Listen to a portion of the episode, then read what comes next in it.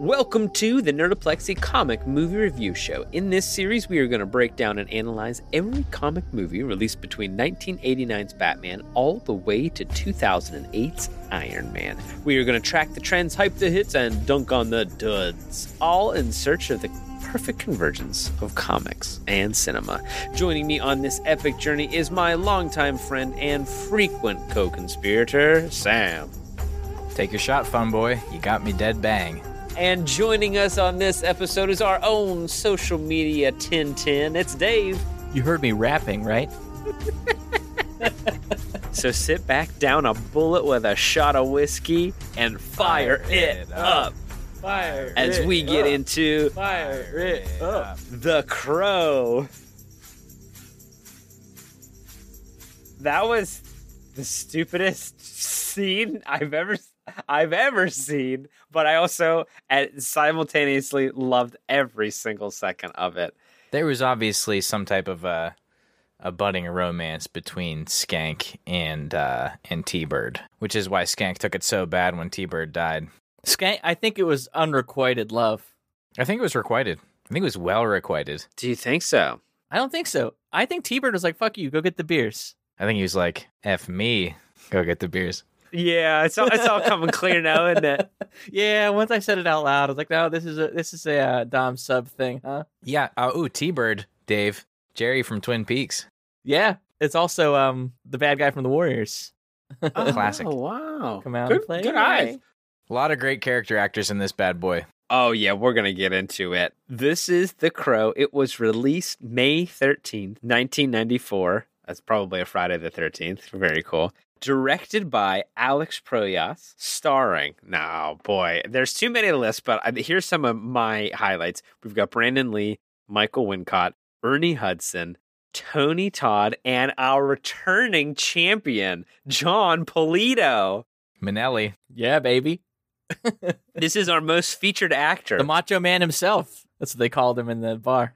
He's got to be the most featured actor by now, even more than Michael Keaton. I think Michael Keaton was at the top for a long time. Two was the top for a long time for anyone. But also Bai Ling. She's in Crank. Oh my goodness.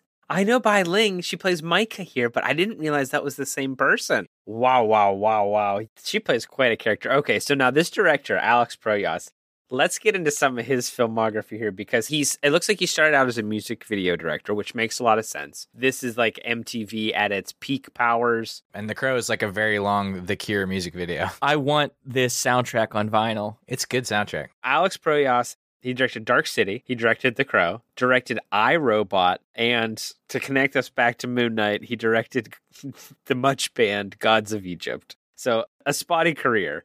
He's done a lot. That's just some of the highlights, certainly. Dark City is solid, dude. Dark City is Please tell me there's a Dark City comic. amazing. Oh yeah, that's on the list, baby. Don't worry about it. Oh, yes. There probably isn't one, but we'll still watch it. I'm pretty sure it's on the list. there's a novel paperback. Close enough. Well, I think we might have missed it in the timeline anyhow. I'm not sure when, when that comes out. We haven't. Well, fuck it. We'll put it on the list. I love Dark City. We'll just watch Dark City just because it's great. Yeah, let's just watch It's Dark City. Yeah, we, okay. I we mean, we could- need to do a show about it. we We just we watch never Dark mention City. this because we always do say what the uh, the criteria is, but it is our show, yeah. and we can do with it what we want. that I mean, that's true. That's true. The original criteria was a comic related movie, so something that had a comic with an American release, or a movie about superheroes, or like about comic book stuff. At least Dark City is uh, arguably there's some definitely some superhuman aspects to it. Dark City and the 11th floor, or 13th floor, I mean, are precursors to the Matrix. We've opened ourselves up to whenever we say anything with a superhero in it. It's a really it's kind of up to us if someone's got something kind of a superpower to them. Does it make them a superhero? Donnie Darko travels in time. Do we care about if they're superheroes or anti-heroes but the fact is we already broke the thing on our second episode because punisher didn't have a us release Yeah, but how you not going to cover that? you gotta do That's the basic we're gonna keep structure. it as but we have to make exceptions sometimes. maybe dark city's a mini I mean, it's a bonus. I'm I'm gonna pay us five dollars to cover Dark City. mini's wide open Speaking of being a precursor to the Matrix, Dave, that the rooftops where Trinity fights the agent that first scene, that's Dark City. Like that is like the, the Dark City set? set. Yes. Oh, that's baller. Very cool. that is so good.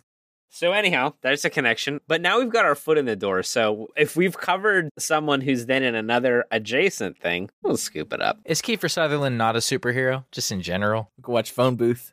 Jack Bauer. Oh, he's the bad guy. Yeah. We just talked about a character in Phone Booth in the last episode. Colin Farrell. Yes. Honest to goodness, he's my, maybe one of my favorite actors. I don't know when it happened. It really snuck up on me. In Bruges is when it happened for me. In Bruges is good. I like In Bruges. For me, it was Daredevil. So let's get into the plot.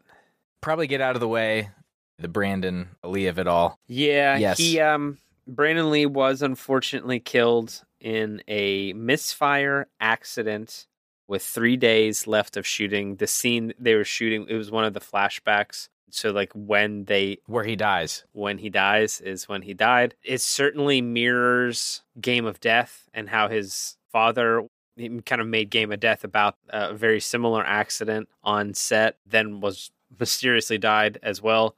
Bruce Lee's official cause of death was swelling of the brain caused by an allergic reaction to a headache medication. Because he always had a beef with triads because he wouldn't pay protection money to make movies in China. And that rattled a lot of people. There's a scene at the very end of, I believe it's Big Boss, where he jumps into a crowd and a bunch of soldiers shoot him.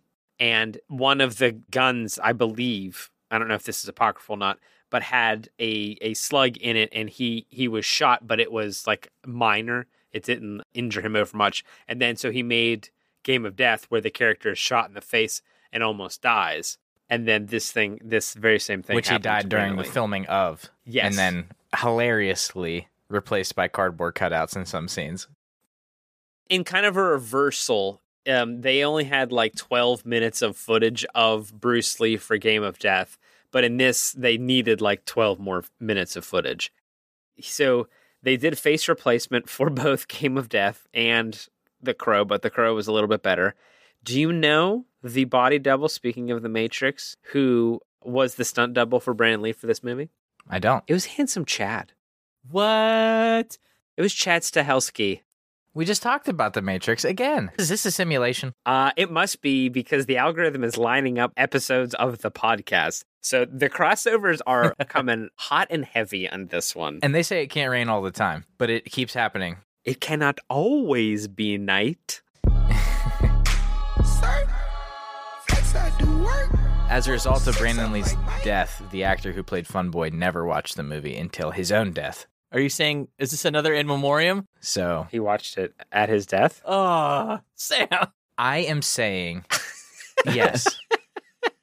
he never watched the movie and he never will. Is what I'm you said he didn't watch it until his death.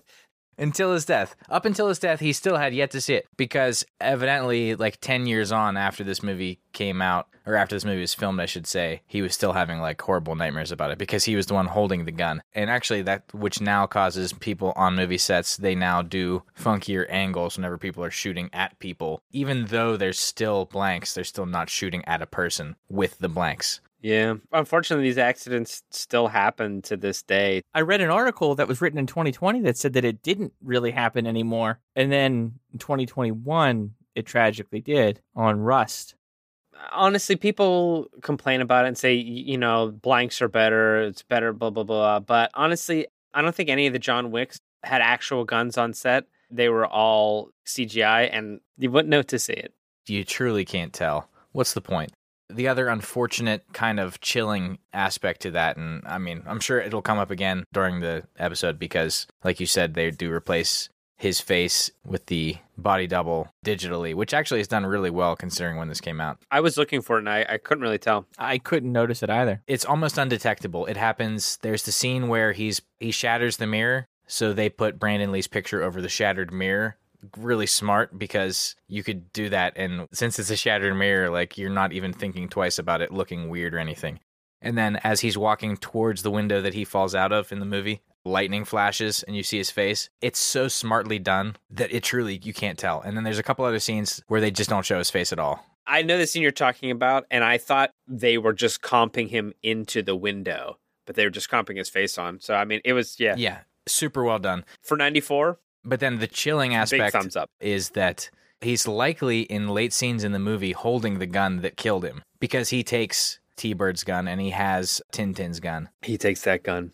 Yeah. It's very likely that that was the gun that killed him whenever he's in like that boardroom scene. Anyway, so now that's all out of the way. Back to the movie. We're doing a fly through of a dystopian city on fire. It is Devil's Night. Devil's fucking night. And it is a very spooky city, a very dark city, except for the fires. Yeah, and actually, some say that when someone dies, a crow carries their soul to the land of the dead, but to the land of the dead. But sometimes something so bad something happens so the soul can't rest, and and the soul can't rest. sometimes it brings the soul back to put the wrong things right. One year later. to put the wrong things right. So then a bad thing happens. We do see a um, scene here where there's a murder. The character Eric Draven and Shelley, they're both killed. Well, they're both wounded. Eric is killed, being thrown out the window, and Shelley hangs on for 30 hours at the hospital and then does die. We find out through the detection of Ernie Hudson. Really, oh my goodness, so good to see him.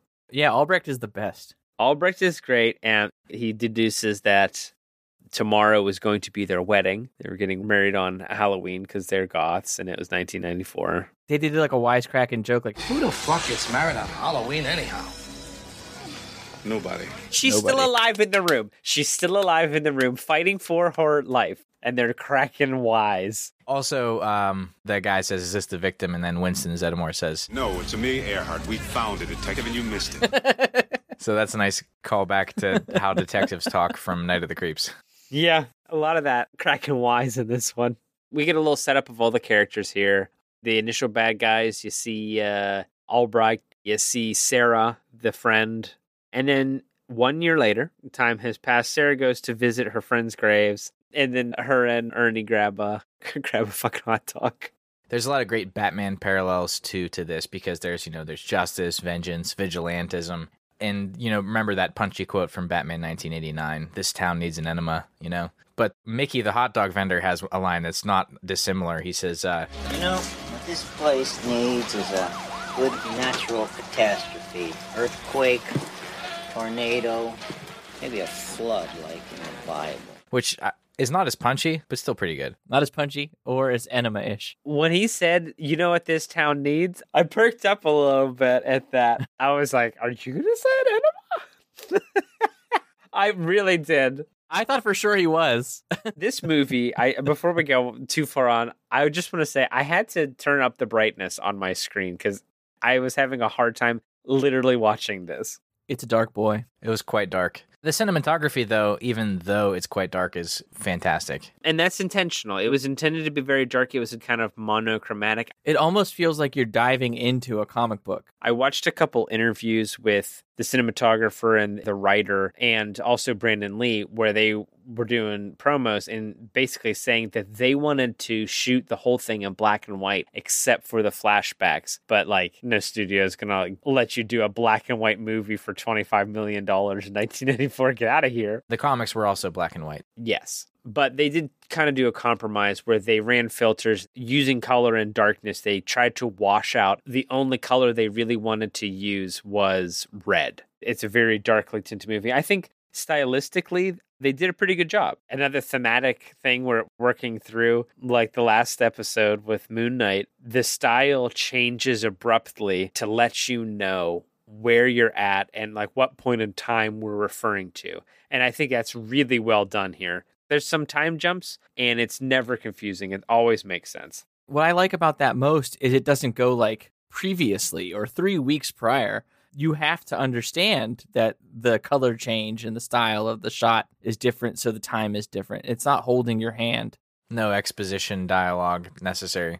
There's not a lot of exposition, which is really nice. And in those same interviews I saw, they had mentioned that they, because at this point it's 94, superhero movies are a thing again. And this is a comic movie, and they really wanted to try to stay true to the original, but also kind of push the boundaries of that comic movie convergence kind of thing and push what you would anticipate being in that. Much like The Crow comic, when we'll get to that in the convergence, deals with some heavy themes as well. But stylistically, they hit it out of the ballpark here. Out comes Draven from the grave. There's an arcade smash 'em up, and then we get some returners, baby. Yep, and it's a nice touch because they have his slit cut out of the back of his shirt, just like you know funeral home procedure, Mhm. right? They're just kidding, gonna like Ah, that's stuff great. the stuff behind them. They actually did that in Night of the Living Dead, the remake. A lot of people with like big cuts out of the back of their suits and stuff. That's a cool detail. It's a cool detail. It's a cool detail. That's a cool detail. It's a cool detail. This will be nice. It's a good thing you got a clean take there. Okay, so Draven's back. He's he's back from the grave. A crow lands on his tombstone and gives it a couple of pecks, peck, peck, peck, peck, peck, and then boom, he's out.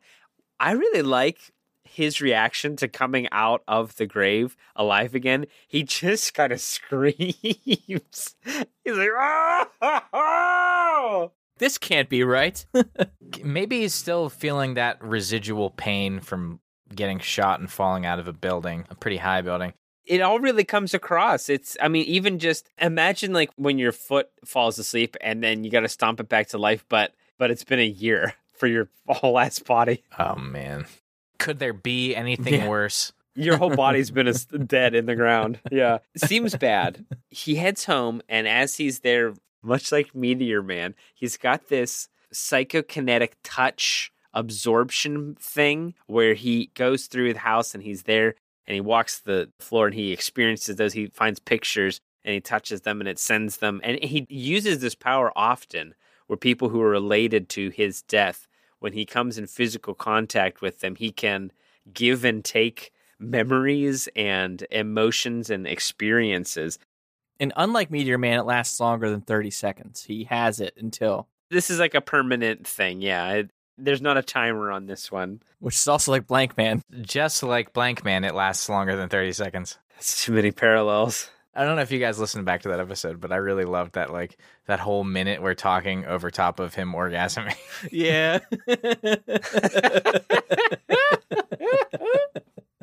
I cannot wait to go through and listen to these like five years from now. Because once it's like I have totally forgotten the bits so far down the line, and then because one day I'm going to listen to them. I'm just like on a walk and I'll just put it on. I'm very excited for that to get some distance between it. I look forward to remembering how funny I used to think I was. You're just such a pessimist. Man, that was that was more cynical than I've ever been on this show.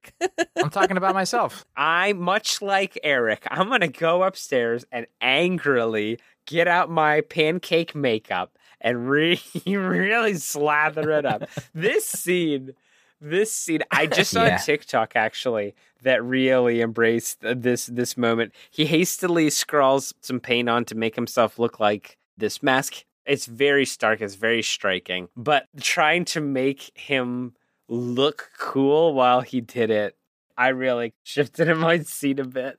It was a bit, as the kids would say, cringe.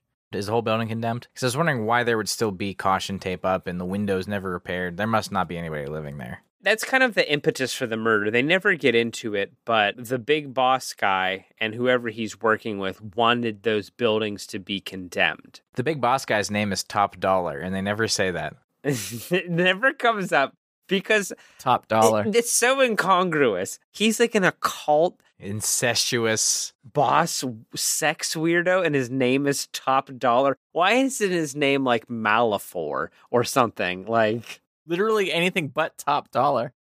Uh, I'm just guessing that that was the name of the big bad from the original because all of these names are crossovers. It would have to be. It feels like a Dick Tracy bad guy. Even better than his aggressively putting his makeup on is his calisthenic moves that he does. That he like does like a quick like chin up out the window that he fell out of, Oh my god, the w- out the window, like flips back in. like the dance off. Oh my god, that's such a good moment. I was kind of vibing, and then he like goes, It's so smooth.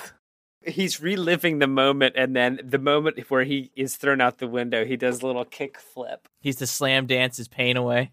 I get what they're doing. I wasn't vibing until that happened. Different strokes for different folks. Brandon Lee is cut as hell. That's all I'll have to say about that. Hell yeah. But yeah, then he pulls out his band outfit is still there, and he grabs that out. I believe they were trying to get those buildings condemned so they can knock them down. And I don't, I don't know. I don't really know what the the main thing is, but they wanted that building, everybody out of that building. So that's why it's still abandoned.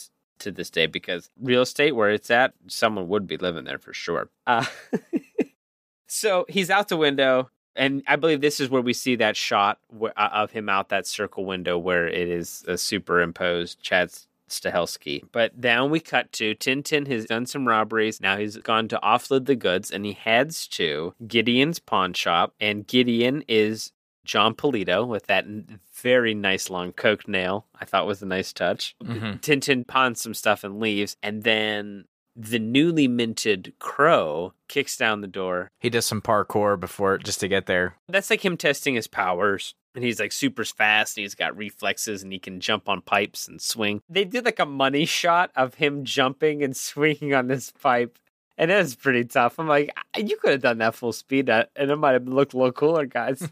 they didn't need to slow it down, but the music was jamming. The set here that he's running across this rooftop set looks amazing. I love the way this movie looks. So wet and steamy and dirty. I love it. Dripping wet. It just looks like it smells bad. Oh yeah, it's it just smells like piss steam coming out of a sewer. That's what this movie smells like. yeah.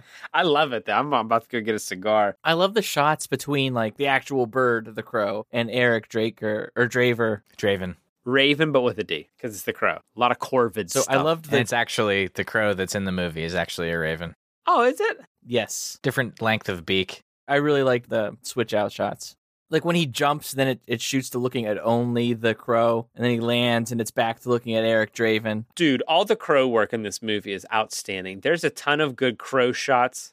Even the CG like crow flying stuff was pretty well done.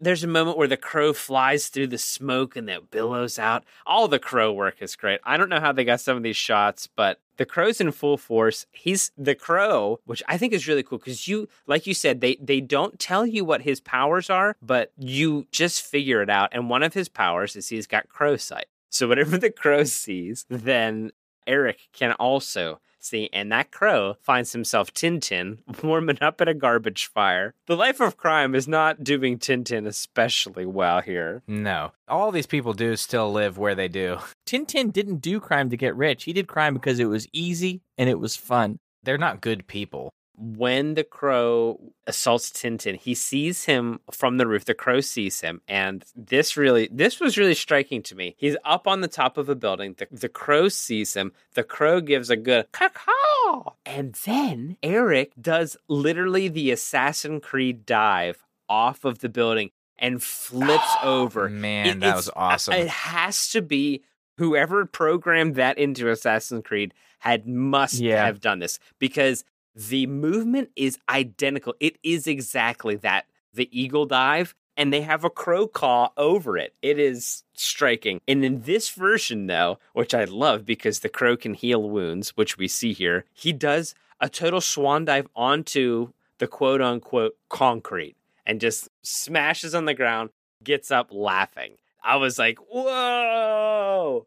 He obviously lands on a pad that's meant to look like the ground, but he didn't fall into a dumpster. It was like he died and his body was broken and he thought it was hilarious. It just really set the tone. It got me excited then and I'm excited now. We see Top Dollar with his lady Bai Ling. Well, we don't know that till later. And Jon Polito becomes the audience whenever he says, That's supposed to be your sister? Sister. She's supposed to be your sister. Uh, but yeah, so it is his sister who I guess they do stuff together in that way. Uh, they cut out eyes and, and things, but uh, and that's where we see a handsome, strapping Tony Todd looking real nice. Top Dollar is holding a snow globe, which I thought was a good through line from Cemetery Man. Yet again, another connection. Maybe the same snow globe. I watched a couple of interviews with a couple of different characters, T Bird and Brandon Lee, and they were just talking about how deep they were getting with their characters. They all got little affectations and they were going very hard with this. They were playing it basically from what they were saying. And Ernie Hudson, Ernie Hudson always goes hard. I don't know if you guys have ever seen him. He will talk so seriously about the most bullshit stuff, and it's so heartwarming to me. But all of these guys were talking like so intently about their characters and their motivations and all this kind of stuff. Search up Making of the Crow if you're interested on YouTube, and there's a couple of really great little featurettes. There's a 16 minute one, I think, that uh, you should check out. So here we are. We're seeing all of the goons and gangs and stuff like that. And Tony Todd makes his appearance. Now, speaking of pinkies, Tony Todd Tony Todd has a ring on his pinky. I don't know if you guys saw it or if it came up or you noticed it. In that interview, in that if you watch the 16 minute clip, he's like, Grange is a strange guy. I didn't really have a fix on him until I discovered this piece, which is, um, to me, it has a lot of. It, I mean, this it looks simple enough, but it's like just one little thing I needed that added a little comic book element. so that was his inspiration, that weird pinky ring he had. That was his Inception top spinning. If he was wearing it, he's in the dream. It was his totem and it informed his character. Speaking of rings, this is where the crow, Brandon Lee, Eric Draven, enters Gideon's pawn shop, gives Gideon a good scare, basically tells him, you know, hey, where are your rings? Blah, blah, blah. He's basically just putting the fear of God into him. Gideon blows a hole into. He shoots him in the chest and he sees it close up, uh, which is the, a recurring thing. Then he says, "Oh shit on me." Shit on me! Shit on me! Shit on me! Yes. Great scared line. But he goes, gets the rings. He gets Shelly's ring out of this pawn box and he walks towards the exit, telling Gideon, you know, tell your friends basically, I'm coming for him. And he dumps the rings into his shotgun and then shoots the shotgun at the pawn shop, which he doused with gasoline, kerosene, whatever. Why was there so much gasoline in that pawn shop? It's a pawn shop slash gasoline emporium, so it's a really a twofer because he had barrels. Okay. he had barrels of gas in there. What do you know about Jon Polito from this show? He works a runway where there's Oh my goodness, big gasoline trucks that keep exploding. He says, you know what, I'm just going to keep him in my pawn shop now. that's how it got started. Oh my goodness, that makes so much sense. because it can't be trusted. Exactly. So anyway, there's a lot of gasoline here. Gets blown up. It smells like gasoline. Cool, cool factoid about the shot that they did with the uh, shooting the rings at the pawn shop is they just basically had a smoke machine or whatever, but they just dropped rings onto a camera as it was like looking up. Oh, that's dope. What they would do now digitally, they did practically, and it looked really cool. Then they show uh, Tintin finally, and he's stuck like a pincushion with knives And all of his organs in alphabetical order. Yeah. I wrote, I've heard of a murder of crows, but this is ridiculous. that scene is pretty cool. I like when the crow catches the knife and he, he flips it back and gets him. All of the murder bodies are pretty brutal here. It's all on the reflexes. They show a flashback of his engagement to Shelly now that he's got Shelly's ring. Oh yeah. And it's him like saying, like, oh, we'll have to go up to the attic. And the attic is full of lit candles. This dude, I, I, his idea of lighting a bunch of candles in the attic and then walking away were not very sound. They like went to dinner and then they came back. Yeah. I even wrote down the flashback of the candles in the attic gave me anxiety. it looked like the Punisher's basement. This city has a history of burning up. Exactly. I also didn't mention he takes a guitar whenever he leaves Gideon's shop. which is important. One of the crow's powers is um, psychic amplification, I guess. I don't know. He can wail on that thing and it just blasts through the city. He leaves the pawn shop that's blown up with the guitar, and now Eric Draven meets Albrecht. They do a quick meetup. And luckily, Albrecht ain't afraid of no ghosts. Whenever he leaves the scene, like quickly or whatever, Albrecht says a line which made me crack up At least you didn't do that. Walking against the wind, shit, I hate that. because he looks like a mime. Yeah. yeah, that made me laugh. Honestly, I didn't get it because he said that walking against the wind shit. I laughed and I was like, wait a minute, what is he talking about? Mimes would lean forward when they're like walking away, like they're walking again. Yeah. Uh, you could almost say he uh, ghosted him. he did. Get it? Because he did. He used to bust him, and, and busting makes you feel good. I just made that joke. That'll probably be a bre- that's probably be a good break point for you. So the crow, he's out there. He's saving cats. He's saving Sarah. She's skating around. It's more like surfing, she says. which didn't make sense. Yeah, because it's rainy. That's what she was saying. Because it's so, it's so rainy, it's more like surfing. Now it makes sense. Thank you, Sam, for saving Dave, much like the crow saved Sarah. Al- Albright gets in trouble. So she doesn't get perished. Apparently, Albright got in trouble for digging too deep originally about Shelley and Eric's murders. And there's a detective who's really fucking just stomping all over this man. Fucking Torres.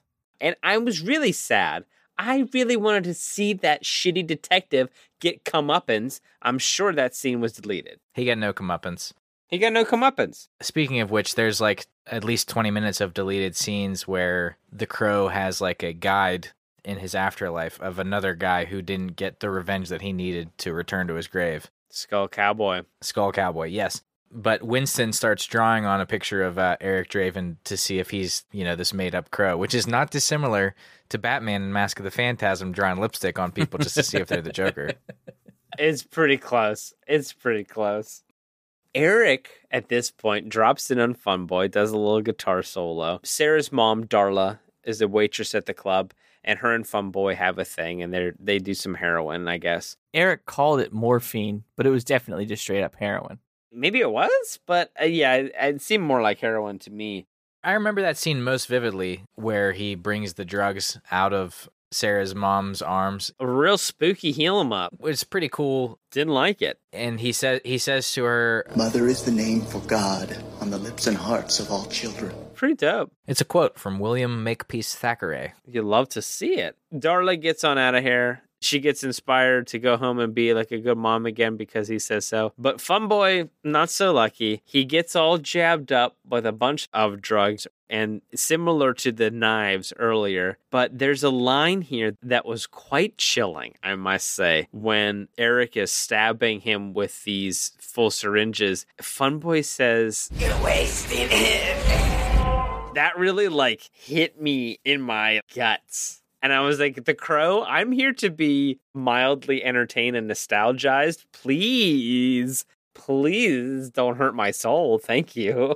Please don't remind me of the looming opioid epidemic. Don't make me feel my feelings. Yeah, I don't want to feel feelings, The Crow. The Crow City of Angels is probably going to help me with that, and I won't have to feel a single feeling. Yeah, those will help. You're not going to feel anything. There's like a crow that has David Boreanaz as the devil in it, and I haven't watched that one yet, but I'm going to have to. I'm pretty sure David Boreanaz is the devil. It's possible. Are we sure he's not? You ever see him in the same room? Oh, good question. We're really getting down to it. We can't release this episode now. Shit. Pennsylvania proud, David Boreanaz. The Aurora Boreanas. So Eric drops in on Albrecht again. In his skibbies. And his undies and hat. How did you guys like the fit? I loved it. He yeah, that drip was good. do you think uh, he? I mean, he knew he was still wearing the hat because, He like, knew, because he do. I mean, he just do. I like that Eric got to play the audience like you're still in your hat. Speaking of Jon Polito, though, Tony Todd's trying to figure out what happened to his pawn shop, and he says, Well, shit on me. again. And that's when I realized that that's his catchphrase and not just something he says when he's scared. There's another instance of a catchphrase in this movie. It'll come up a little bit later. Okay.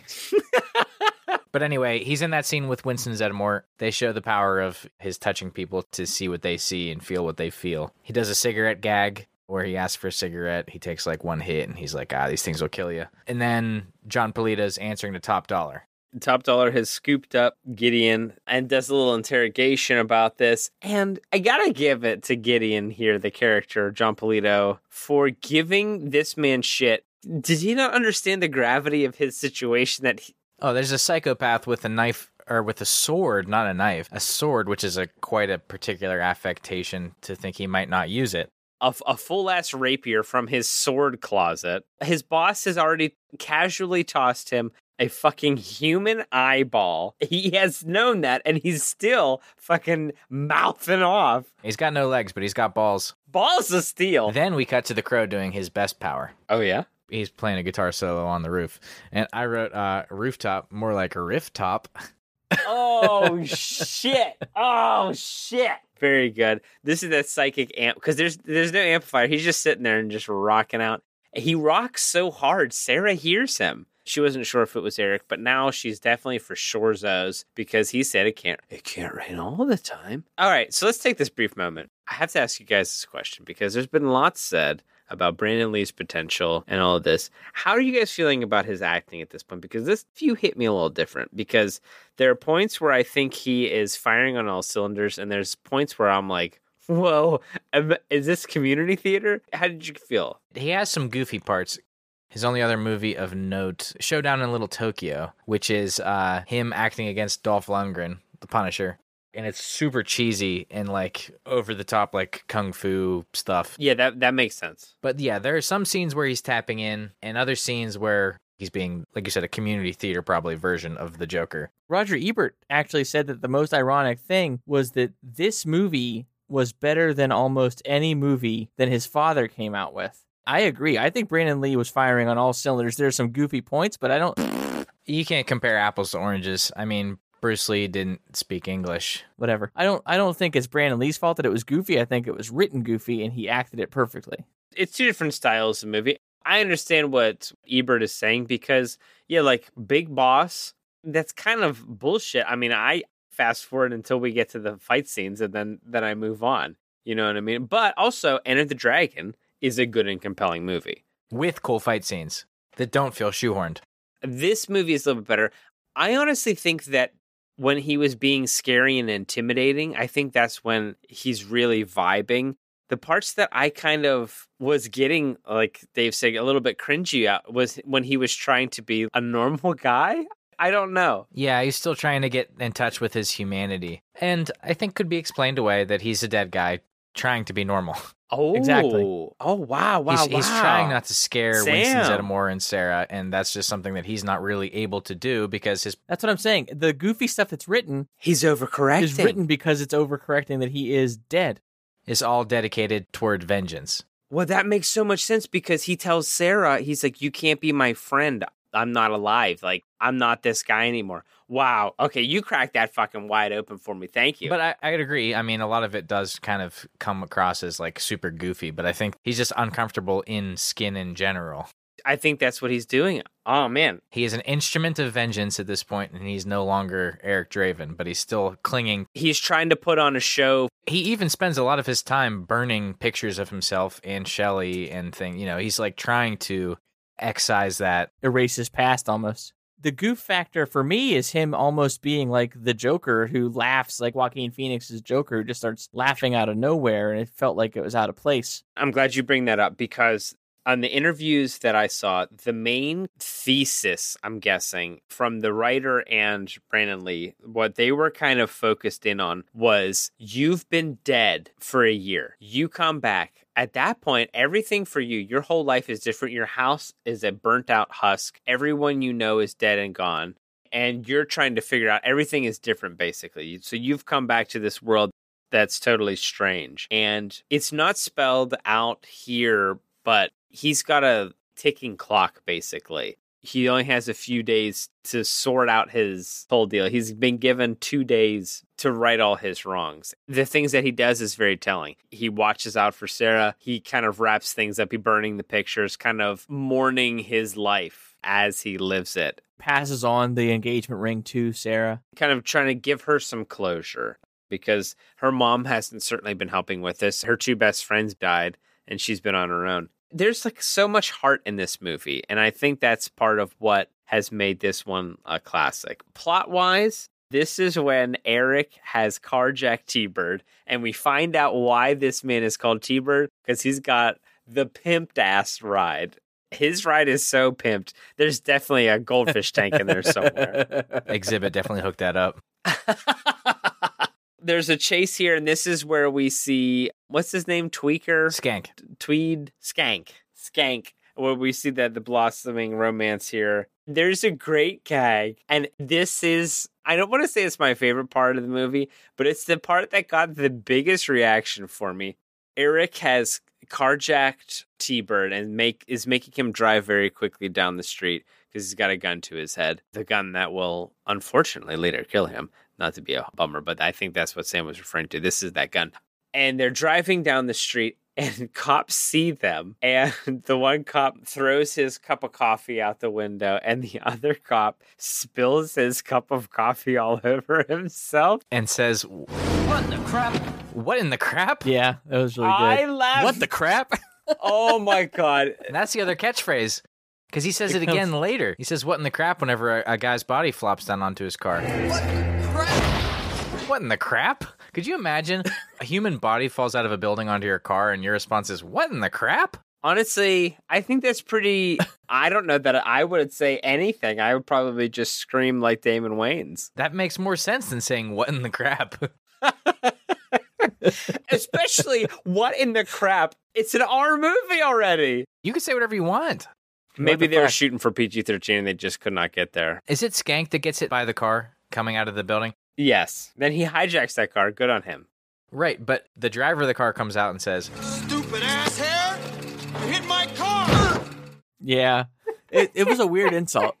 This movie's so fucking good. It's, it's, I, oh my God. What a fucking movie. In my notes, I put I'm apparently still angsty because I still love this movie. Oh, it's so good. so Tony Todd is checking the Gideon's lead and he goes to Eric Draven's grave and it's wide open. I thought that it was just so interesting and maybe so telling that it took Tony Todd the third day since the crow came out of his grave to notice that there was a big hole in the cemetery. Like there's no groundskeeper or what have you. What do you call that guy? Engineer. There's no engineer. This is Detroit in the 90s. I don't think they are maintaining the lawn too well at these cheaper cemeteries. Eric takes care of T Bird pretty good. Melts him. That incendiary grenade, I want to just talk about the crotch grenade for a second. Because here's the thing T Bird knows what that thing is. And I don't know if you know what that is. That is an incendiary grenade. That is a thermite. That's a thermite grenade. And what that means is incendiary grenades aren't exactly what media or video games would tell you because your idea is probably that you pull the pin and it explodes and it's like napalm and there's fire and stuff. That's incorrect. What really happens is that grenade basically burns as hot as the sun. And you put incendiary grenades on top of armored vehicles and pull the pin because they get so hot they will melt all the way through and destroy it, basically, and melt all the way through a tank. And Eric Draven put that on my man's nards. I can't imagine he felt that for very long.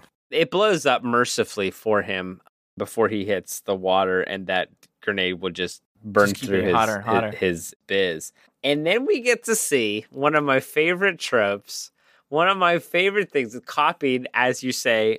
Well, You mentioned Daredevil earlier, but here it's done to fullest effect. The crow walks away, light, lights a lighter, throws it on the ground, and it's a flaming crow. They actually did that in the Punisher.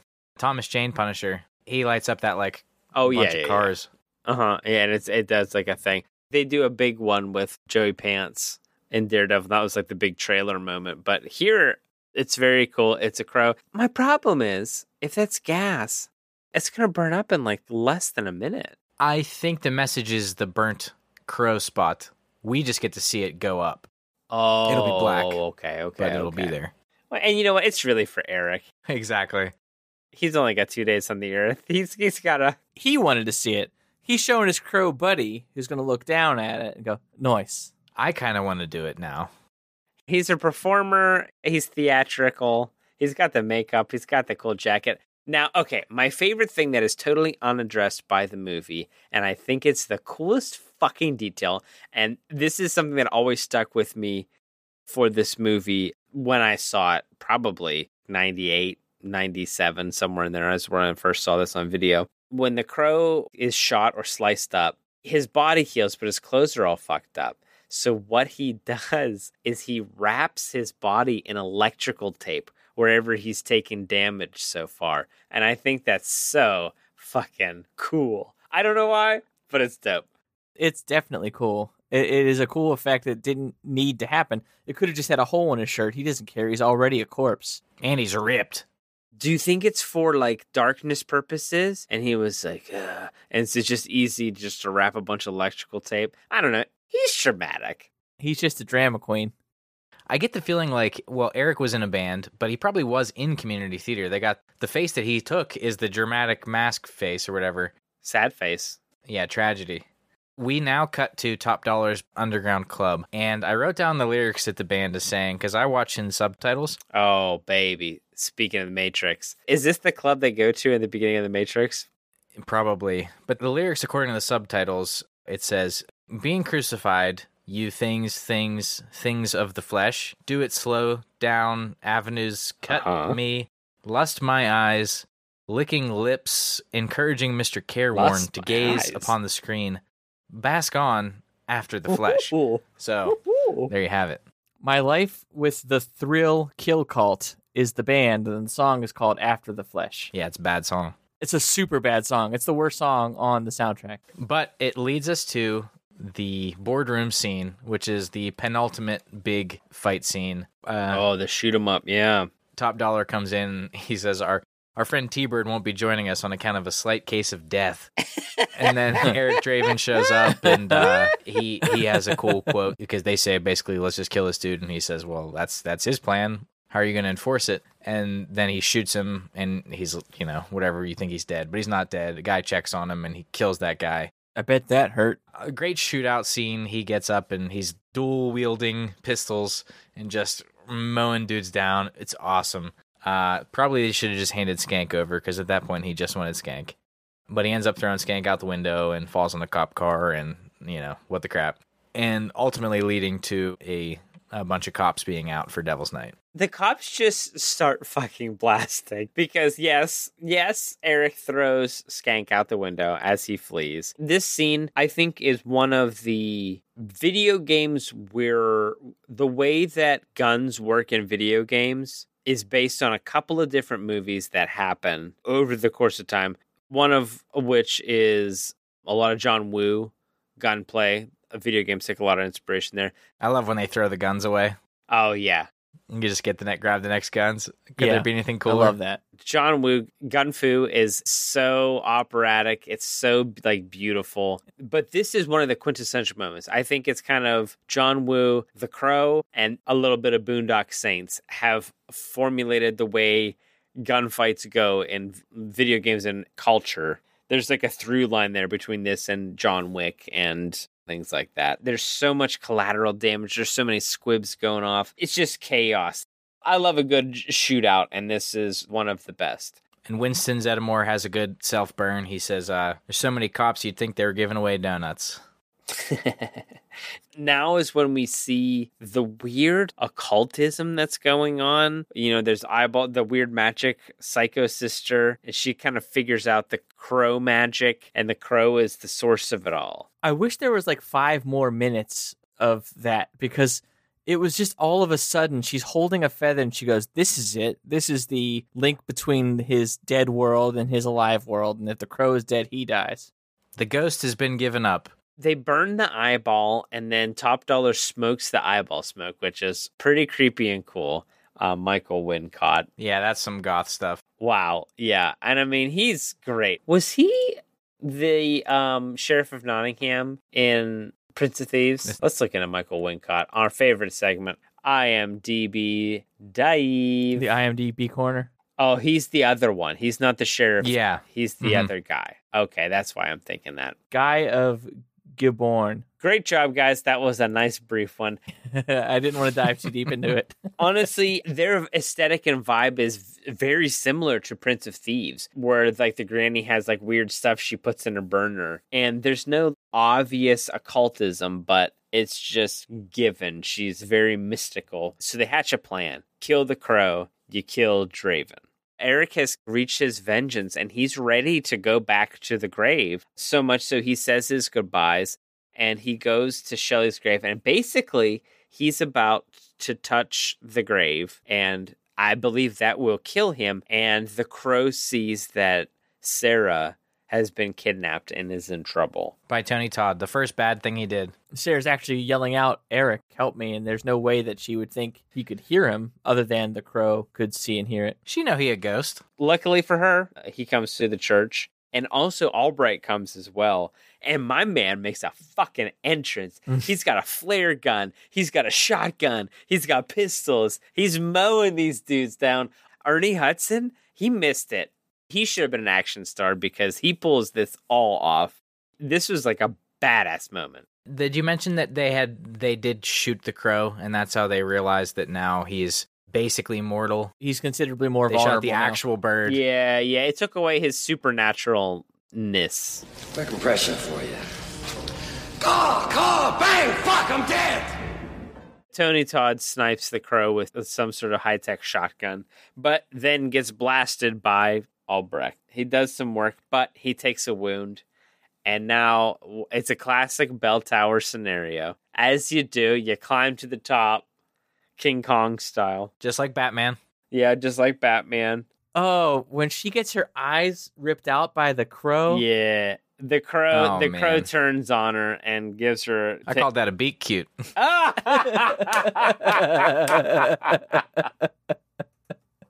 Hell yes! we didn't get a porn parody for the crow yet, but we can wait. Uh, the cock crow, The cock crow. because that's a word. Cock crow. I believe you. What is that? What do you think roosters do? And therefore, it's called the There cock you go. crow. Okay, sure. That doesn't have to No, be any is good. Uh, better No, that's than that. good. It could be thin. It's a good That's one. fine. Well, we've got a rooftop fight. It's raining. The step crow, Ooh, step crow. the bird.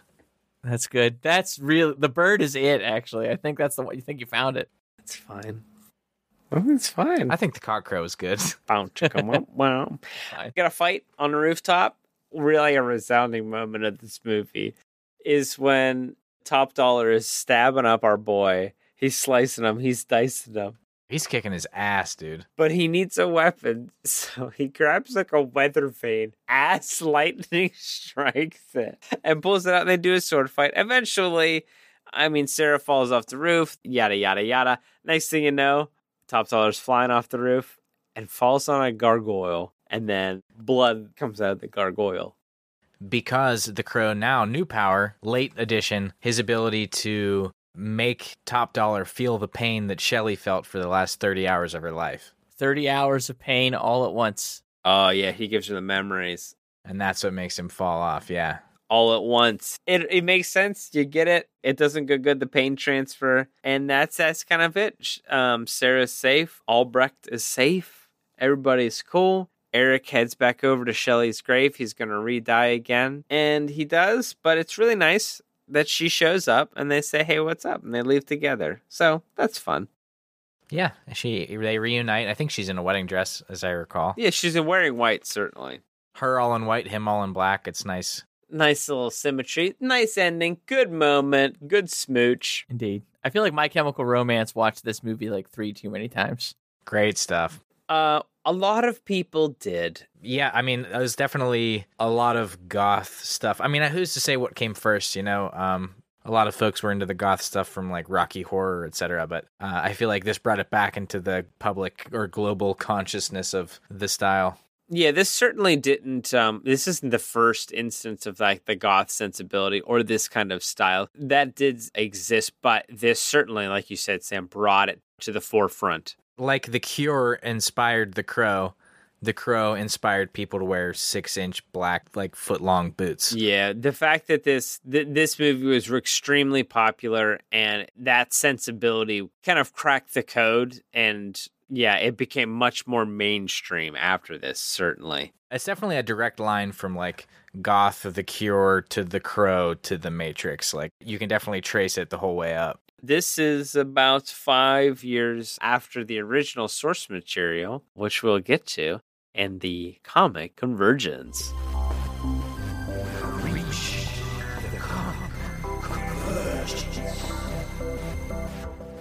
You know, the end credits didn't have like uh the crow rap, which was kind of disappointing. I, mean, I feel like we've been spoiled. I'm glad there wasn't a crow rap. Are you down with crow PP? Whoomp, there the crow is, is what it was called. Bow, bow, bow, bow, bow. The crow! You know, one of those kind of things. Caca. Yeah, yeah, yeah, something along those lines. It's some real in- industrial kind of stuff. And that vibe was coming straight off the page from the source material. Draven is a place on Earth. The Crow. Draven is a place on Earth. The original series was created in January 1989 by James O'Barr, and it revolved around the character of the same name, The Crow. The setup is similar. There's a rape and murder, and then Eric is brought back to life. But it's also similar to James O'Barr's real life, where his uh, fiance was killed in a drunk driving accident, and he wrote The Crow as a way to kind of work through those feelings of his wife dying in that accident. It's a black and white comic, and it is actually the best selling indie black and white comic to date. It's been done over and over again on a couple of different. It started independently on a Caliber Press. I don't know anything about that. There's about eight or nine different publishing companies that works with. Most recently, uh, with IDW, doing your crow stuff, as it were. All of the beats are the same. It's a character who comes back to like to take revenge. He's got two days, and I don't know if he has got a timeline in the comic actually, but he comes back, and the crow is more of a character. It kind of speaks to him and explains the rules, as opposed to in this one, he just kind of Slam dances to figure it out. Intuits them. Yeah, he seems to know what the vibe is. In the comic, he has to work through it, which makes sense because it's a comic. But the original run was really successful and it kept getting picked up by different companies and going forward. Uh, James O'Barr was also intimately involved with making the movie. They really wanted him involved in the process. He's one of the writers on the film. And I think he worked closely with Brandon Lee and the screenwriter to bring his vision and themes of the Crow comic to life. It's inspired a ton of different sequels through comics, more movies, a few that we'll get to. And also, I find it really interesting that one of the more popular wrestlers of the W, uh, WF, WCW, WWE, Sting, was inspired by directly the Crow, the wrestler Sting. He send out an SOS. Is that his move? Wrong sting. Different, but close. Not far off. Gordon Sumner. You sweet, sweet Sumner child. All right. Well, this one was received quite well at the box office. The budget on this one is a 25 million. It opened to roundabouts 12 million, and the total global gross of this one coming in at 50 mil. So this one was quite a hit and spawned many a sequel. Critically, also quite a hit. This is, I think, one of our highest rated movies so far. On the tomato meter, it's got an 85% audience score, 90%. Easily the highest. It's definitely a classic. It's certainly a quintessential 90s movie. This has got some classic characters, some of them good, some of them extremely bad. I think it's about time that we really break it down and find out who's our favorite and also who we don't like maybe so much or who is our best at being the worst. Let's break it all down. It's time for Who's Your Hero? Who's Your Villain? My hero is gotta be Albrecht Winston. He ain't afraid of no ghosts, and he ain't afraid of mixing it up with the ghost. The, the first time he met a ghost, he was mad about it. Like, this can't be right. The second time, he's like, yeah, okay, it's fine. It's fine. It's a ghost. This is pretty chill. Yeah, yeah, that's fine. The third time, he's killing people for the ghost. Exactly. It was a weird three act play if you watch it that way. I love his one moment. He's when Eric asks him, "Do you have a plan?" He was like, "Well, I was thinking I hide behind you and you jump out and they shoot you, and then I jump out from behind you and shoot them." And he's like, "Well, it's not gonna work this time." I'm like, ah, shit. My hero is Darla. We didn't talk about her too much. She did have probably the best arc in the story. She had it good, and then it got real bad for her. And then five minutes of being clean, she's mom of the year again. She's making eggs. She's five minutes of being clean. It's all it took. She was ready to give it up pretty quick, though. As soon as Sarah tried to give her some lip, she was like, "Oh, you know what? I didn't want to be a mom anyway." It was reverse psychology. Yeah, she knew fuck what she knew the you, eggs. She knew what eggs she liked. Yeah. She had the only redemptive arc of the story. Granted, it was pretty shoehorned, but we didn't talk about her enough, and I, I think she was nice. I think she was a decent character. Dave, you've got such a big heart. Our little patron saint of lost souls over here. She made a comeback. At least his hero wasn't Fun Boy. No, Fun Boy is not a hero. I think, I think my hero is that hot dog guy. Uh, Mickey. Yeah, Mickey took a lot of shit. He took a lot of shit from a lot of people. This guy, Albrecht is telling him how to put fucking mustard on a hot It dog. goes on the bottom. This is this man's profession. You're micromanaging him. Let him be. He was ready to give Sarah free hot dogs. That was pretty clear. He was looking out for people in the community. Um, so yeah, Mickey, what a great guy. Now I get to pick the first villain because I did the last hero, as is the custom. This is the way. I think my villain, I really got to give it to the unfortunately named Top Dollar. Uh, Michael Wincott, he's really making a meal out of this. This is a nothing character that he's putting so much zhuzh into. I don't know if it's the power of his long, extremely straight locks or his pirate outfits and very tall boots. He does not fit at all in the aesthetic of this movie. He basically is the same character from Prince of Thieves in this movie, I agree. and it still works. It still works. He has a certain joie de mort. Very good. Oh, oh, oh, oh! there we go. Nerdbot, drop the banner. That's it. That's joke of the year. We're not gonna beat that. We're not beating that. That's it. That's the one. Uh, my villain is Ooh. Torres, the uh, the detective. He keeps reminding Albrecht that he's a shitty beat cop and he shouldn't be looking into this stuff.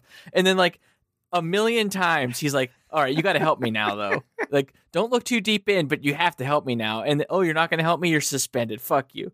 I hate this guy. This guy, he was not even fun to hate. I just hated him in general. The worst. Torres is the worst. it's bad boy. My villain is Albrecht's wife who left him. It's just like a throwaway line. He's a picture of him and his wife. And Eric is like, Is that your wife? And he's like, Oh, no, we're getting a divorce. And that's it. That's all I know about her. But I mean, how could you not love that guy? Honestly, He puts his all into his work, yeah. But I mean, just when he needs you the most, he's just he just got demoted for doing the right thing. exactly. Villain. Unless he was a bad guy. I don't know. Yeah, I don't know. Maybe maybe he's mean drunk. well, let us know what you think. Head on over to nerdoplexy.com or hit us up at nerdoplexy uh, pod on Twitter and let us know who's your hero and who's your villain. when you do hit up Nerdoplexy Pod, you could hit me up at the Face of Dave, and you can let me know what your favorite angsty movie was when you were a teenager. Because I think this was it for me. I think The Crow was my like peak angst. We're about done with The Crow. Do you guys recommend this? Do you think this is a good movie? Do, would you uh, suggest this to people to give a watch? Yeah, yeah, definitely. It, it would surprise me if I if I know anybody who hasn't seen it, but it's one of those like having just watched it, it withstood the test of time. I think uh, there's no like glaring bad effects or things that would like take you out of the story. I think the story's good, and it's it's one of that's like a Count of Monte Cristo, tale as old as time, revenge tale. You know, very bad thing happens, and then everybody who did bad things gets their comeuppance, except for that detective guy. But he didn't do anything near as bad as the other people who did get their comeuppance. He just didn't close the case. But no, this is definitely a classic for a reason. People love this movie because it is so well done and every single actor in it, like like you said with Michael Wincott, he gave his all for a character that didn't seem to fit. Everybody gave their all. Even Sarah, the child actress, she gave her all the whole time. Nothing about it felt off. It was a, a really great movie. Absolutely. I agree with that. I really enjoyed it. It was i this is like a proto movie of the times to come. You know, you're talking about the Matrix and all that stuff. This is that same aesthetic. It's very alt rock. It's dark, it's stormy, it's emotional. It's great flick. Absolutely. Check this one out. All right. Well, check us out on the next mini episode. We'll be talking about the new Marvel series Moon Knight. We'll uh, have a couple of episodes to wrap up for you, so be sure to check that out. And we'll also announce our next comic book of the month club. Absolutely. You know, be sure to let us know what comic you think we should cover next. Thank you so much uh, to the cast and crew of The Crow. This was a great nostalgic watch, and uh, um, you, you guys did a great job. Uh, also, like to thank our patrons, Steve and Megan. You guys uh, really help us out, keeping us inspired to put in all the time for all the uh, goofs and gaffs. you can join their illustrious ranks over at nerdoplexy.com. Dave's at face of Dave on Twitter. We're at nerdoplexy pod on Twitter. I am pgh underscore read. Sam's at pgh underscore svh.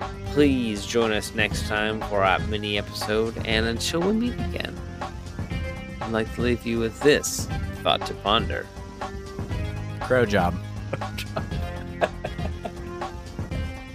What's what's that Will Smith spy movie where he becomes a pigeon? Spies in disguise. Crows in dark clothes. Spies in Disguise. Uh, Was there was there some a follow up to that?